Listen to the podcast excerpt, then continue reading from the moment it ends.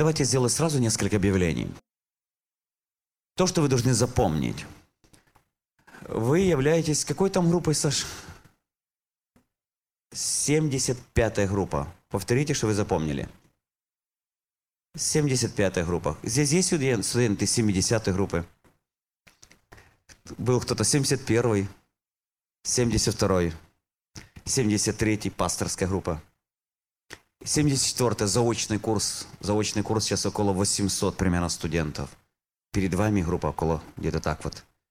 Вы 75-я группа в моем служении. Это что вы запомнили, потому что вдруг вы позвоните и скажете, я студент 75-й группы. Мы сразу набираем файл, и это очень легко найти. Из тысяч студентов найти вас. Поняли? Повторите, какая вы группа? Еще раз. Запомните, хорошо? А теперь я хочу с вами заключить соглашение, завет. А не правда ли на отношения строятся, отношения строятся на договоре или на завете? Наши отношения с Богом определяет завет. Я повторю, наши отношения с Богом определяет что? Завет. Если бы, я объясню буквально в нескольких словах. Если сейчас нас перенести на две с половиной тысячи лет назад, ну, до рождения Иисуса Христа, если вот перенести бы во времени, в одно мгновение мы бы стали другими, мы бы стали другими, и отношения наши с Богом были другими. Пожалуйста, селфоны выключите, я подожду. Скажите мне. Пожалуйста, выключите все. Я повторю еще раз эту фразу. Если бы нас во мгновение ока перенести в- на две с половиной тысячи лет назад, нас, вот таких, как есть, мы бы сразу, лично, лично стали бы другими. И наши отношения с Богом были бы совершенно другие. Бог неизменный. И мы, тот же фамилия, имя, отчество, вес и рост. Но что, что, что б стало другим бы? Отношения. Повторите это слово. Почему? Потому что есть две вещи, которые бы сразу изменились, если две тысяч, с половиной тысячи лет назад. Во-первых, это был бы Ветхий Завет. Если можно, повторите, это было бы условие какого? Это другие отношения с Богом Ветхого Завета и Нового Завета. Повторю, Бог неизменный. И человек, в принципе, тот же. Но отношения определяет завет. И Бог строит наши отношения, наши отношения с Богом и на путем, на основании завета, скрепленного, кстати, кровью. Почему евреи получают благословение? Кстати, и суд ответственность тоже. Потому что у них с Богом или у Бога с ними есть завет. Некоторые пункты которого совершенно не относятся к язычникам. И вторая причина еще, что согласно этого завета, или завет скреплен кровью Иисуса. Есть жертва Иисуса, посредника между Богом и человеком.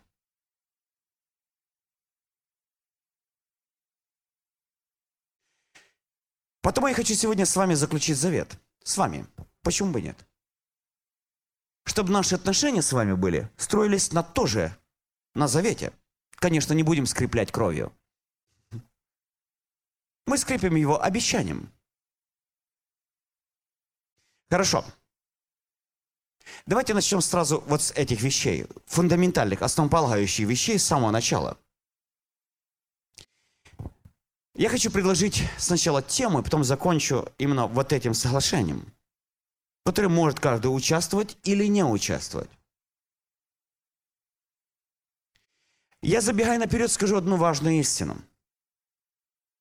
Я хочу, чтобы каждую лекцию готовил не только я. И ответственность за каждый урок не лежал только на преподавателе. Я хочу, чтобы мы сегодня с Богом могли иметь общение или, можно сказать, соглашение. А также с преподавателем и, и, и, и студенты. Скажите, есть ответственность пастора перед, перед, перед допустим, церковью? А есть ответственность церкви перед пастором? Часто говорят, не очень много. Если ваш пастор не научил вас ответственность за пастора, извините, здесь будет по-другому. Почему это важно? Потому что куда мы вкладываем себя, себя, свое сокровище, там и наше сердце. Я хочу, чтобы в каждый урок вы вложили такое ценное, что вы просто бежали, чтобы получить назад его.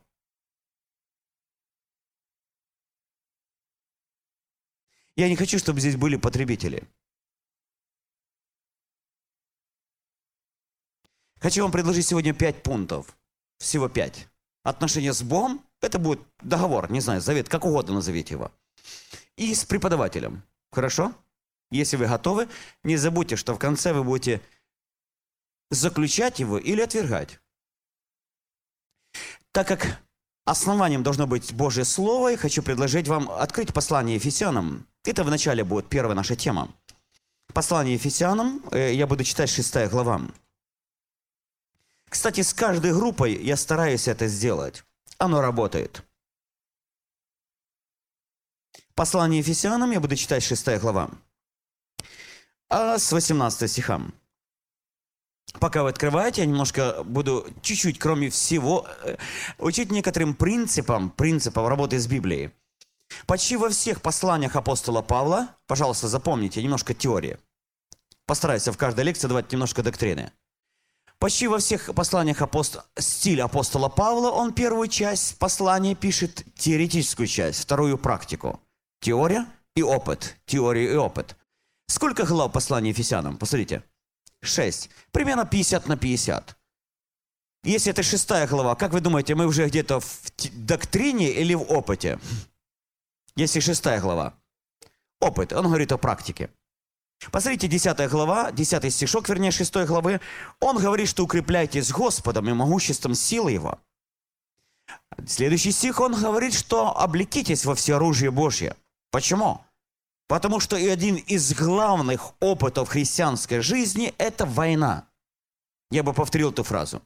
Один из главных опытов христианской жизни – это, это война. Мы будем изучать немножко позже законы духовной войны. Это война, это неотъемлемая часть христианства. Павел говорит, что я борюсь. Он изображает многие бои, духовные бои, духовные сражения – описывая их внешними атрибутами, допустим, римского воина, и он дальше перечисляет все оружия, которые мы должны иметь. Правда же, все оружие, и шлем, и, э, и одежду, и там и меч, и так дальше. И 18 стих, он говорит о седьмом составляющей, седьмой составляющей вооружения римского воина, а, оно не указано точно, но в оригинале подразумевается. Это копье молитвы. Шлем, Помните, меч, броня, щит, обувь и дальше копьем. Копье отличается тем, что бросают издалека. И заметьте, он говорит об этом оружии. Давайте прочитаем 18 стих. «Всякую молитву и прошение молитесь во всякое время духом, и старайтесь об этом самом со всяким постоянством и молением о всех святых». Кто знает, что молитва – это еще оружие? Молитва – это еще война. Мы будем изучать немножко законы молитвенной войны, потому что, по всей вероятности, чтобы иметь счастливый брак, нужно научиться выигрывать сражения. Если вы согласны, сразу скажите «Аминь». Сражение не с тещей. И не за кем будет последнее слово, какие диваны купить. Мы говорим сегодня о победе в духовных сферах, которые реально отражаются, реально, реально отражаются на нашей, например, отношении в браке, на наших детях и нашем семейном благополучии. Проигравших в духовных сферах, мы обязательно отразится это на реальной жизни нашей. Итак, он говорит о молитве как оружие, как войне. И дальше, после вот всего это описание война и сражения, он обращается и говорит о взаимоотношении, взаимоотношениям с тем, кто служит им. Взаимоотношения с тем, кто служил им, служит им. В частности, он говорит с собою, с апостолом Павлом. Молитесь обо мне. Я эту тему, кто учился, он знает уже, я потому кратко напомню. Молитесь обо мне. Кроме галатийских церквей, Павел просил все церкви молитесь о нем, молиться о нем. Я бы повторил эту фразу. Кроме галатийских церквей, Павел просил все церкви молиться о нем. Я когда-то посвятил примерно полтора года, чтобы исследовать апостола Павла, его характер, стиль, подходы и так дальше. Примерно полтора года. Изучал деяния апостолов, его послания, исторические справки, чтобы просто понять его как личность его стиль служения, допустим, взаимоотношения с конфликтующими противниками его и так дальше. В частности, старался изучить, о чем молился Павел. Это послужило для меня огромным благословением. И в частности, ту тему, которую сейчас хочу предложить, я изучи, постарался изучить, в чем нуждался апостол Павел как служитель. Вот в чем его нужды. Я верю, о чем он просит молиться церковь, наверное, он прежде всего молился о себе сам. И он настолько в этом нуждался, что говорит, церкви, вот мои нужды, как служителя. И когда я исследовал эти нужды, я был потрясен. Я подумал, аминь, аминь, аминь на каждую нужду. Это близко так для меня. Я верю, что для каждого служителя. И для вашего преподавателя тоже. Давайте начнем с самого начала. Молитесь обо мне. Кстати, первая просьба. Пожалуйста, читайте 19 стих. О чем он просит молиться церковь? Давайте прочитаем вместе. Помните, мы говорили на этих семинарах, вы должны все говорить. Пожалуйста, говорите только по теме. О чем нужно молиться? Повторите. О чем он просит? Молитесь обо мне, чтобы что? А ну попробуйте дружно, как мы будем учиться делать. Чтобы мне дано было... О-о. Чтобы мне дано было слово. Еще раз, постарайтесь осознать, что это просит Павел, не Витюков. Это просит Павел. Просите церкви обо мне, чтобы Бог мне дал слово. Это просит тот, кто написал половину Евангелия. Тот, который говорил, возможно, я невежда там в слове, но не в познании. Тому, которые открыты были тайны домостроительства Божьего. Павел тебе Тебе ли еще просить и нуждаться в Слове, когда ты был восхищен до третьего неба? Ты познал глубины Божьи, глубины домостроительства Царства Божьего, чтобы мне дано было Слово. Как вы думаете, если Павел просил об этом, насколько нуждается каждый проповедник, выходящий перед вами, в том числе сейчас человек с микрофоном?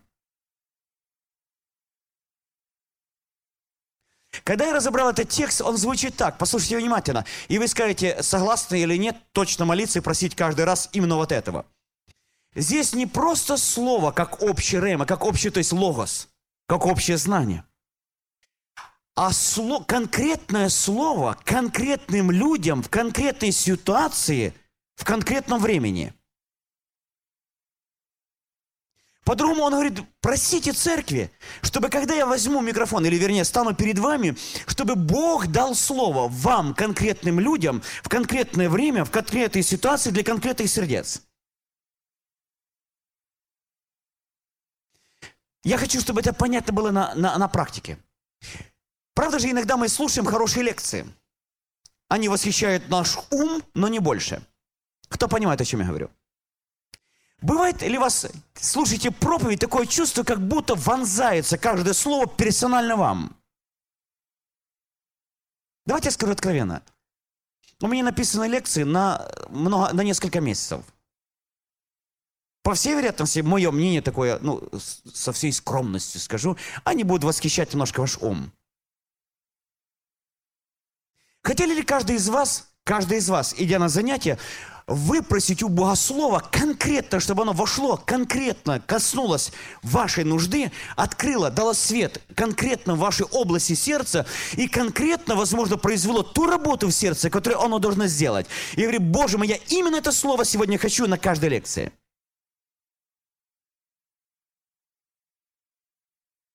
Ну, поднимите руку, если. Еще раз. О, проповедник Витюков, тебе нужно долго молиться. Не хотели ли вы выпросить у Бога вот этого хлеба?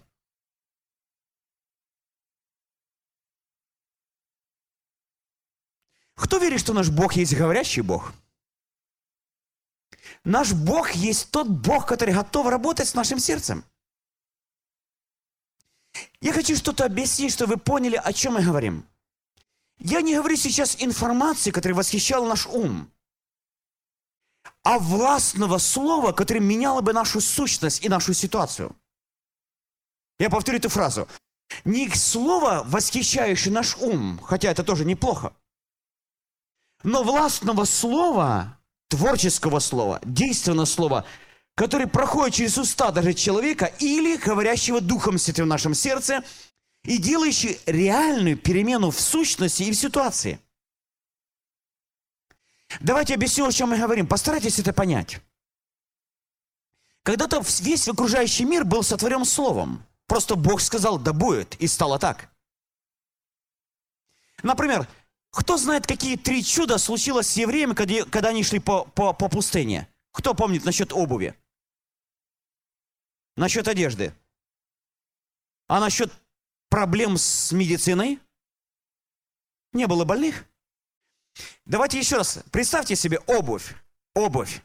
Как вы думаете, что она была железная, бронирована? Какая там была обувь? Обычная обувь. Кто верит, что это была обычная обувь? Кто верит, что это была обычная одежда? Кто верит, что это были смертные люди, подвержены старости, болезням и многим другим вещам? Но что случилось с обычной обувью? В одно время она приобрела совершенно другие свойства. И одежда приобрела другие свойства. И тела евреев, которые грешили постоянно, почему-то перестали болеть. Знаете, в чем секрет? Написано в книге Псалмов. Ты послал Слово Твое. И они поменялись. Я сейчас говорю об этом слове. Давайте приведу еще один пример, чтобы мы поняли, о чем мы сегодня говорим. Какое мы хотим заключить соглашение. Это мое желание. Смотрите, после потопа Ной выходит из ковчега. И Бог заключает с Ноем и животным миром, и животным миром другое соглашение. Кто знает, что Бог говорит слово и животным? Кто помнит, какое слово Бог говорит животным? Животным. Да страшатся и да трепещут. Бог говорит животным. И животные, самые сильные эмоции животных – это страх. Вы знаете, что, допустим, лев до этого, который кушал солому или траву, теперь кушает мясо. Есть такое выражение, что в ветхом до, до потопа лев кушал траву. Ну, кто знает об этом? Теперь он кушает себе подобных. Настанет ли момент, когда Бог опять пошлет слово к животным? Возможно, он скажет это слово, или просто это будет в договоре, в завете между Богом и, и, и живыми существами. Это будет в тысячелетнем царстве.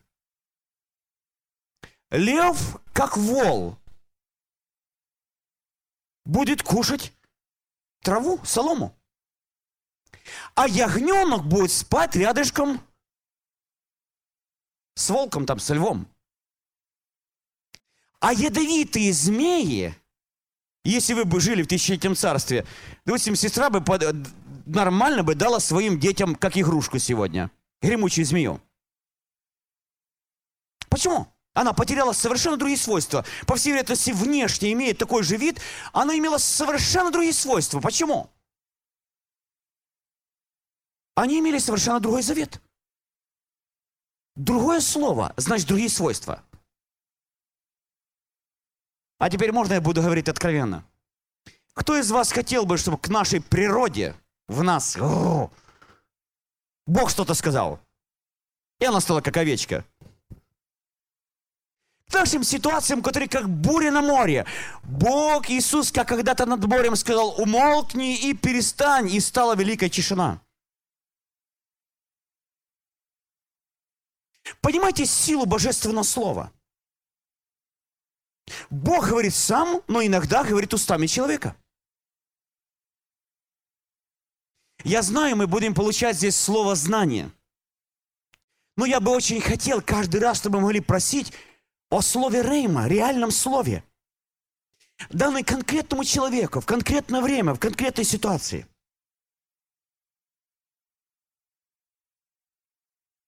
Я хочу, чтобы мы верили живому Богу и ждали здесь чудес.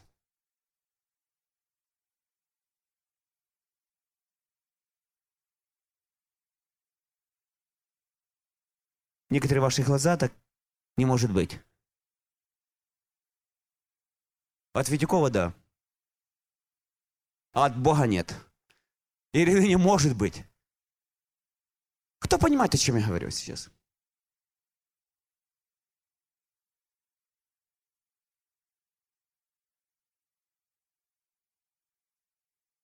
В Божьей власти сказать это слово – и в нашем праве его выпросить. Когда я начал проповедовать, Бог начал говорить с моим сердцем и сказал, ты никогда не сможешь быть эффективным проповедником, пока не поверишь в силу моего слова, сказанного устами человека. Оно во многом работает так, насколько и ты веришь, проповедуя его.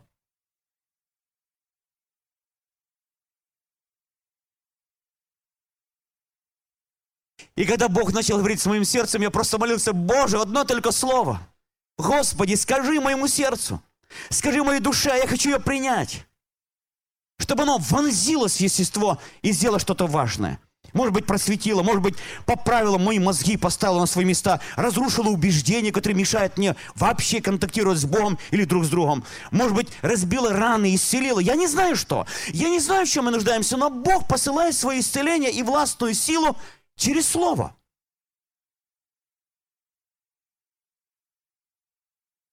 Кто из вас думает и готов просто просить, такое слово, если хотите, выпросить для каждого урока. Слово для группы, для соседа, ну и персонально для себя. Чтобы мне было дано слово – я не хочу, чтобы вы осознавали, что нужно, ну как бы ответственность за каждую лекцию зависит только от проповедника. Хотя на нем главная ответственность. Я расскажу быстро один пример, и я первый пункт пройду. Однажды, я помню, было молодежное собрание, когда Бог научил этим законам. Я пришел, старался, просил у Бога слова, просил. И, и я был очень пустым. Я пришел к молодежи и говорю, братья и сестры, Бог не дал мне сегодня слово для вас. Мы можем в общем разойтись. Ну, может попеть. Знаете, были песни в ожидании? Кто знает? Давайте пожидаем, попоем песни. Один, два, три, ну сколько можно. Я не знаю. Я могу что-то вам рассказывать. Или второй есть вариант, просто попросить, Боже, дай это слово сегодня. Дай вот это свет, ясность, понимание. Я помню, молодежь, они очень искренне. Они стали и сказали, Боже, Ты всегда нам давал, дай еще Слово Твое. Мощное действие Слова. Когда сказали «Аминь», это было очень сильное действующее Слово.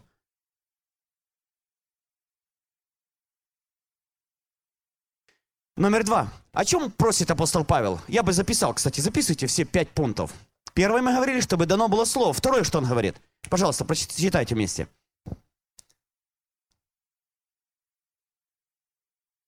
Устами моими, открыто, с дерзновением возвещать тайну благовествования. Он говорит, как мне должно. Как вы думаете, прохождение Божьего Слова для класса зависит еще от духовного, душевного состояния проповедника? Почему одни проповеди скучны, а вторые эффективные? Хотя проповедуются с одной и той же Библии. Кто догадался, в чем еще проблема? Проповедники. У вас было такое состояние, что вы пытались слушать проповедника со всем вниманием, поймать мысль, которую он хотел сказать. Вы напрягаетесь до предела, закончится аминь, так и не поймали ни одной мысли. Кто понимает, о чем я говорю? Ну, махните головой. Как вы думаете, в чем проблема? Или вашего не могли найти, или проповедники, вы не нашли ее, потому что там ее и не было. Я хотел бы, чтобы мы просто, поймите, мы сидим сейчас в одной лодке. Вы посвящать будете время, приходя сюда. Но мы зависимы друг от друга. Не правда ли вы сейчас, мы сейчас зависимы друг от друга? Потому молитесь о том говорящем, кто будет еще говорить здесь, чтобы Бог им был, дал им ну, духовную форму. Способность слышать Божий голос и передавать его людям.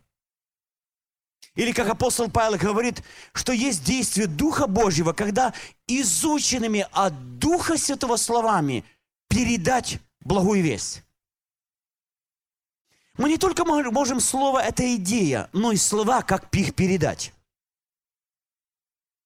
Потом апостол Павел говорит, молитесь обо мне. Первое, чтобы дано было слово. Второе, молитесь, чтобы дал способность его передать. Третье, на что я хочу обратить особенно внимание, особенно внимание. Да, еще один момент, который хочу обратить внимание. Пожалуйста. Дух Святой передает Слово нам, когда мы ее слышим, в основном двумя вариантами, когда мы ее слушаем, когда мы ее слушаем. Или через проповедника, или через говорящий в нас Святой Дух. Продолжите текст, который сказал, сказал э, э, псалмопевец. «Однажды сказал Бог, и Дважды слышал я, или слушал я, слышал я, что сила у Бога. Понимаете, есть проповедь, которую мы слышим от проповедника. Это хорошая проповедь, ибо сейчас мы молимся об этом. Но кто знает, что есть и вторая проповедь, которая говорит нам персонально Дух Святой при слышании этой проповеди? Кто понимает, о чем я говорю? И вот эта вторая, как я называю, проповедь, если мы не научились ее слышать, слушать, по всей вероятности мы очень обделены. Бог говорит с нами не только устами проповедника, но и непосредственно в нашем сердце. Потому очень важно, когда мы молимся, чтобы Бог помог нам слышать и это. Итак, мы говорим, апостол Павел говорит, и молитесь обо мне, чтобы мне дано было слово открыто, с дерзновением возвещать тайну благовествования – для которого я исполняю посольство узах, дабы я смело проповедовал, как мне должно. Мы говорим сегодня о смелости, мы говорим сегодня о дерзновении. Я знаю, что когда приходит Дух Святой, они говорили Слово Божье, кто помнит как? С дерзновением, не с дерзостью, а с дерзновением. Потому что вера проповедника имеет огромное значение, хотя не ключевое. Я буквально отвлекусь на две минуты. У нас есть разная форма веры. Я об этом буду учить позже немножко. Кто знает, что в самом начале нашего, нашего, нашего уверования, или когда мы выросли в христианской среде, которые, которые росли в христианской среде, мы сначала верим в веру родителей. Кто понимает, о чем я говорю? Ну еще раз. Когда мы маленькие, чем больше вера и опыт родителей, тем больше наша вера. Скажите, это нормально? Молодец. Сын тоже поднимает мои руки. Как, как вы думаете, для начала в таком возрасте, как мой сын, это нормально? Ну иди, раз уже сказала тебе, есть, есть сынок на минутку.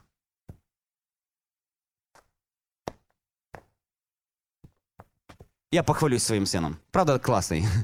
На меня похож. Как вы думаете, для него нормально верить в мою веру? Потому что для него очень трудно иметь опыт откровения Бога. Хорошо. Спасибо. Когда, скажите, люди приходят на евангелиционное собрание, большую часть они обращаются к Богу через веру евангелиста. Они просто поверили, что евангелист говорит и верит правильно. Кто понимает, о чем я говорю? Скажите, сколько бывает в семьях, когда жены верят в веру мужей? Но настает момент, когда мы должны праведный своей верой жив будет. Я позже об этом буду говорить. Хорошо, но Павел говорит, что мне дерзновенно говорить. Следующий пункт, который я хочу обратить внимание, пожалуйста, откройте, я заканчиваю эту тему. Римлянам 15 глава, пожалуйста, Римлянам 15 глава. Если можно, чуть откройте, и мы прочитаем 30 и 31 стих. И на это хочу обратить особенное внимание, мы сегодня помолимся. Между тем, умоляю вас, братья, Господом нашим Иисусом Христом и любовью Духа. Как вы думаете, веское выражение, которое говорит апостол Павел? Молю, умоляю вас, братья, Господом нашим Иисусом Христом и любовью Духа. подвязаться или бороться со мною в молитвах за меня. Я хотел бы еще раз это выражение повторить. 15 глава, 30 стих, римлянам. Бороться молитвой, как там дословно. Подвязаться – это бороться. Подвязаться – это еще фраза такая, как подвижник, посвященный. «Со мною в молитвах за меня к Богу». И о каких двух вещах он молится здесь?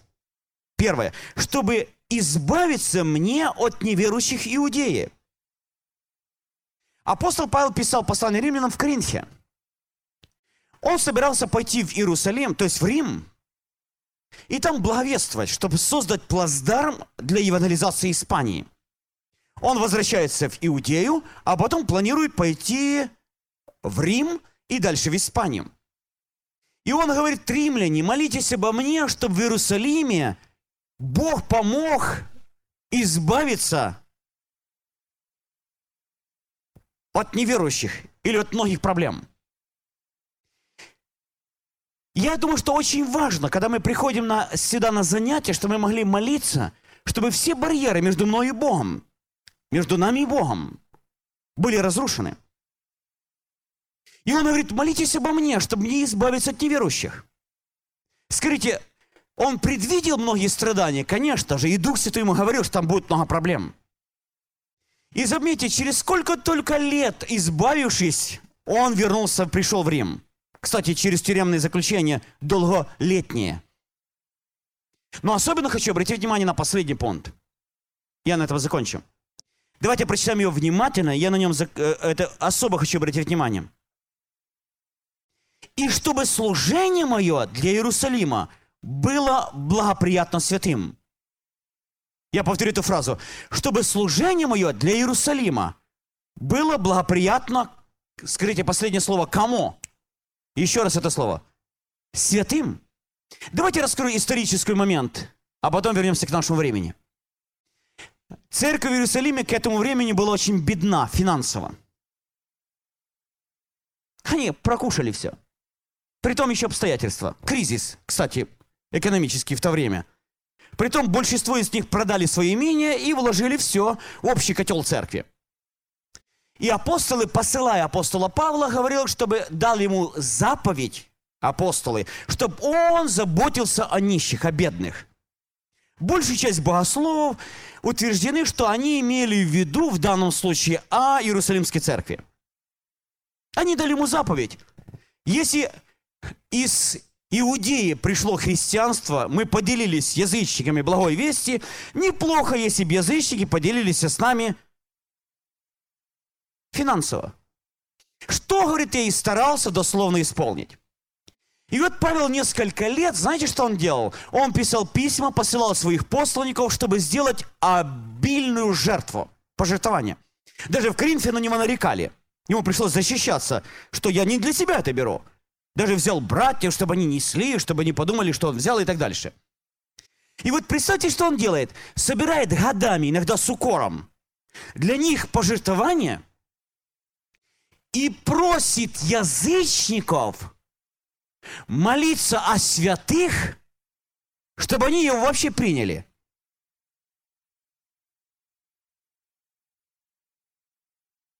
Я повторю еще раз эту мысль.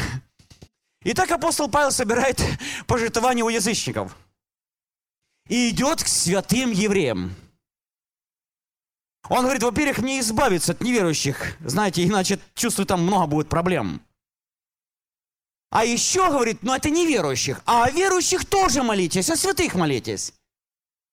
Чтобы они благосклонно приняли ваш и мой труд. Можно я скажу как личное свидетельство? Когда изучал все эти пять пунктов, вот если бы я и хотел помолиться о чем-то и попросить о чем-то помолиться, я бы просил молиться о пятом. Чтобы наше служение было благоприятно. Прочитайте, кому там. Ну, еще раз. И еще раз. Святым. Чтобы святые это приняли с открытым сердцем. Как вы думаете, часто ли проповеднику, который собрал, ну, может быть, собрал по крупицам, работая много лет, идя в какую-то церковь, вы даже не представляете, как нужно молиться чаще всего. Боже, Боже, дай этим святым... Ну, как это сказать? Ну, нормально хотя бы принять. То, что им дается от души бесплатно. Я не, буквально на этой воскресенье был одной из церквей и не помолился такой молитвы. Это была проблема. Если бы я знал сейчас, я бы опять еще раз молился, братья, сестры, помолитесь о святых, чтобы мое служение, когда я приду, было, было приятно святым. Я оторвался от дома, я пришел, вложил все сердце сколько нужно. И обливаясь потом, я пытался протолкнуться сквозь святых, чтобы добраться, донести до них то, что собрал. Кто понимает, о чем я говорю? Кто нуждается в такой молитве? Хорошо. Если барьер, может ли барьер быть между проповедником и святыми, которые он слушает? Как вы думаете, насколько сильно это часто препятствие для прохождения Божьего Слова? иногда это очень болезненно и очень трудно. Потом давайте повторим эти пять вещей, и мы сейчас об этом помолимся. О чем Павел просит молиться? Давайте первое. Он говорит, обращайтесь к Богу, чтобы Он дал что? Еще раз, что Он, чтобы дал? Слово. Дал Слово. Второе говорит, молитесь о человеке, который должен вам его что сделать? Передать. От его душевной, духовной формы зависит во многом и кого благословение в конечном итоге – чтобы вам было хорошо. Есть такое выражение, чтобы вам было хорошо? Есть такое выражение, что вам было хорошо? Кстати, кто помнит это выражение в контексте? Ну, посмотрите, если хотите, послание евреям. Хорошо, другое выражение есть. Что это вам не полезно. Ну, плохо это будет для вас. Подчиняйтесь, покоряйтесь наставникам вашим и будьте им покорны ибо они неусыпно пекутся о вас, чтобы они делали это с радостью, а не воздыхая, ибо это для вас не полезно. Повторите, что не полезно для слушателей, когда пастырь приходит на собрание, вспомнит о своей церкви, как ее жене, например, и тяжело вздохнет. Это будет плохо всем, и служителю, и святым. Ну, махните головой. Хорошо. И он говорит, постарайтесь сделать, кстати, э, когда мы участвовали в инновационном собрании, потому что мы миссионеры в течение 7 лет, одно из первых вещей, которые учил, особенно в новообращенных людей, сразу после покаяния, что они несут огромную ответственность за служителя. И один из пунктов, на который останавливался подробно, что они ответственны, чтобы он всегда улыбался – по крайней мере, счастливо врывался в собрание и так счастлив был, чтобы, что у него есть огромная привилегия ему вообще служить. Добровольченые люди, как дети. Когда они приходят, говорят, пастор сегодня в плохом состоянии, вижу, они уже молятся. Боже мой, благослови его, если жена огорчила, Боже, и жену в том числе, Боже, и детей, пускай у него все будет хорошо, пускай он будет так счастлив, радостный, пускай для него будет особая привилегия сегодня служить нам – как вы думаете, кто получал благословение от счастливого сердца, состояния сердца пастора? Святые. Кто знает, что ваши дети уже знают, что если у мамы хорошее настроение, дома праздник? У папы тоже, да? Как вы думаете, зависит ли внутреннее состояние проповедника, влияет ли на проповедующих или для тех, которые получают слово? Конечно же. Все, что можем сделать, это, как апостол говорит, Будьте покорны, будьте послушны. Не дерзите, не горчайте. Хорошо. Итак, мы в заключение говорили, убрать все барьеры, препятствия, или вернее говорить со смелостью. Убрать все барьеры и препятствия. И последнее, это готовность мое сердце принять это слово. Эти пять вещей, по всей вероятности, так нужны будут для каждого преподавания. Кто верит в то, что мы говорим так важно? Кто из вас готов, готов, и вы считаете очень правильно, чтобы нам было хорошо, молиться об этом и готовиться к этому. Можем ли мы согласиться каждый раз молиться в течение этой группы что, о этих этих вещах, чтобы дано нам было слово? Молитесь в персональной группе о нас. Молитесь о передающем слово. Молитесь о всех барьерах, что были убраны в духовном и материальном мире. Чтобы Бог дал помазание Духа Божьего, которое передавалось с дерзновением, со смелостью. И последнее, чтобы Бог приготовил наши сердца принять это слово. Представляете, насколько беспрепятственно Божье сердце, Божье Слово придет в наши души и наши сердца. Кто готов, чтобы повторить еще раз? Ну, давайте еще раз повторю. Сестра просит повторить. Итак, Божье Слово. Кто источник Божьего Слова? В конечном итоге мы говорим. Конечно, Бог дает из Библии. Я говорю сейчас о реальном слове. Я не говорю сейчас о пророках или о чем-то. Я говорю сейчас о Рейма, действующем слове, помазанном слове. Бог источник, не правда ли? Мы просим, Боже, дай нам что? Слово. Нам персонально. Второе. Господи, приготовь проповедника или учителя, что его сделать? Передать. Третье мы говорим, Боже, убери все барьеры, все препятствия. Ну, я даже не по порядку, там я такой. Следующее мы говорим, Боже, помажь Духом Святым, чтобы это слово было со смелостью, с дерзновением, с верой, с властью. И последнее мы говорим, Боже, приготовь наше сердце, просто принять его. Братья и сестры, я хочу сегодня заключить это соглашение. Это согласие. Поверьте, что согласие имеет огромное значение, как в духовном мире, так и в материальном мире. Кто из вас согласен бы молиться об этом? Ну, еще раз. Давайте начнем сразу сейчас с молитвы. Чтобы Бог дал нам способность выполнить это согласие. Еще раз, чтобы Бог нам дал способность что сделать? Выполнить это согласие. Помолимся. Всемогущий Бог, я знаю, ты говорящий Бог. Я знаю, ты Бог, который готов давать Твое Слово, исцеляющее Слово, действующее Слово. Ты иногда это Слово вонзается в наше сердце, как меч. Оно отсекает, оно врачует, оно защищает, оно творит чудеса, Господь. Оно меняет, оно дает свободу. Ты сказал, Господи, Твое Слово меняет, Господи, нашу сущность. Ты сказал, и познайте истину, и она делает нас свободными. Это слово исцеляющее, слово нашей души. Оно успокаивающее ветры, Господь и бури. Это слово просвещающее. Это слово, Господи, возрождающее. Это слово действующее, Господь. Я очень хочу, чтобы на этих занятиях действовал Твой Дух Святой и мощное Твое Слово, Господь.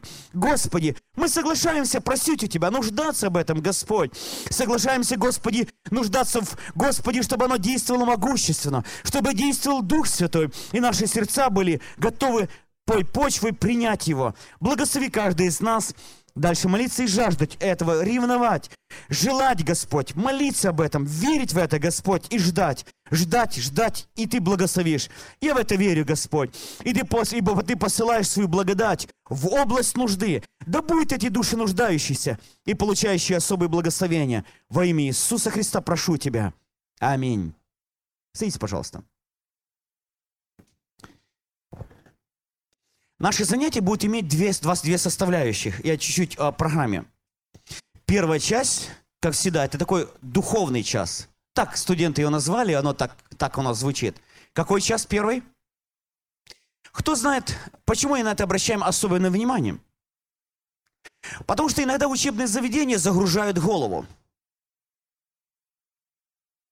Загружают только нашу память или наши конспекты. Кто знает, что знание – это хорошо? Некоторые представляют, что невежество, да здравствует невежество. Чем меньше знаешь, тем меньше ответственности. Несколько студентов довольно часто встречая, лучше, говорит, не учиться, а то ответственности много.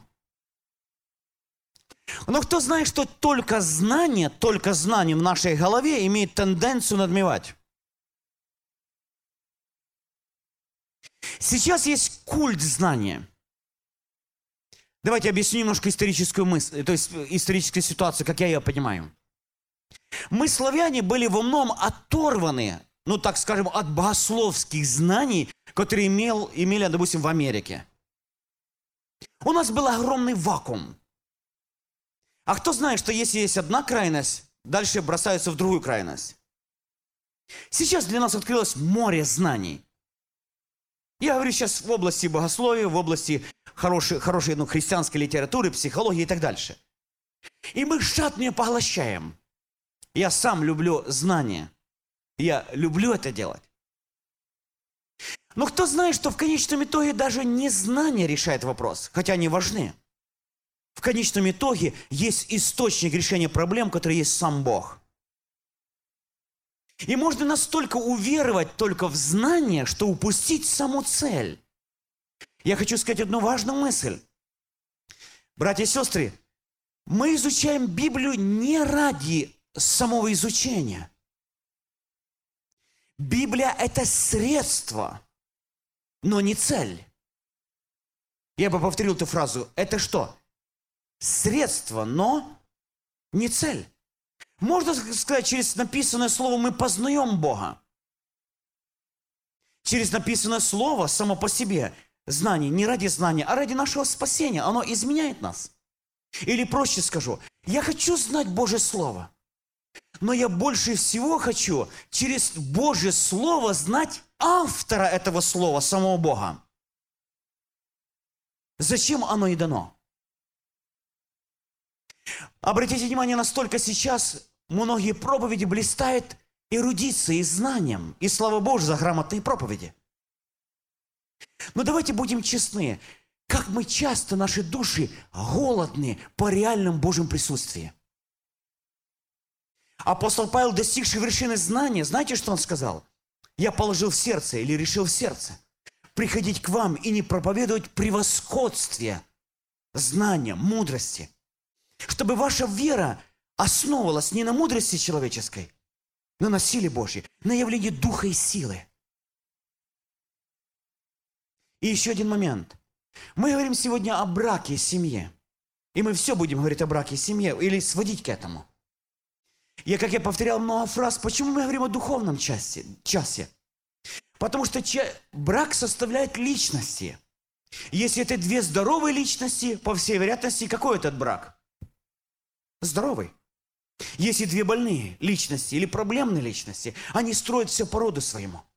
Брак – это результат, а корень в сердце. Невозможно изменить или усовершенствовать отношения в браке, не поменявши личности. Потому на изменение личности будет особенное ударение. Аминь.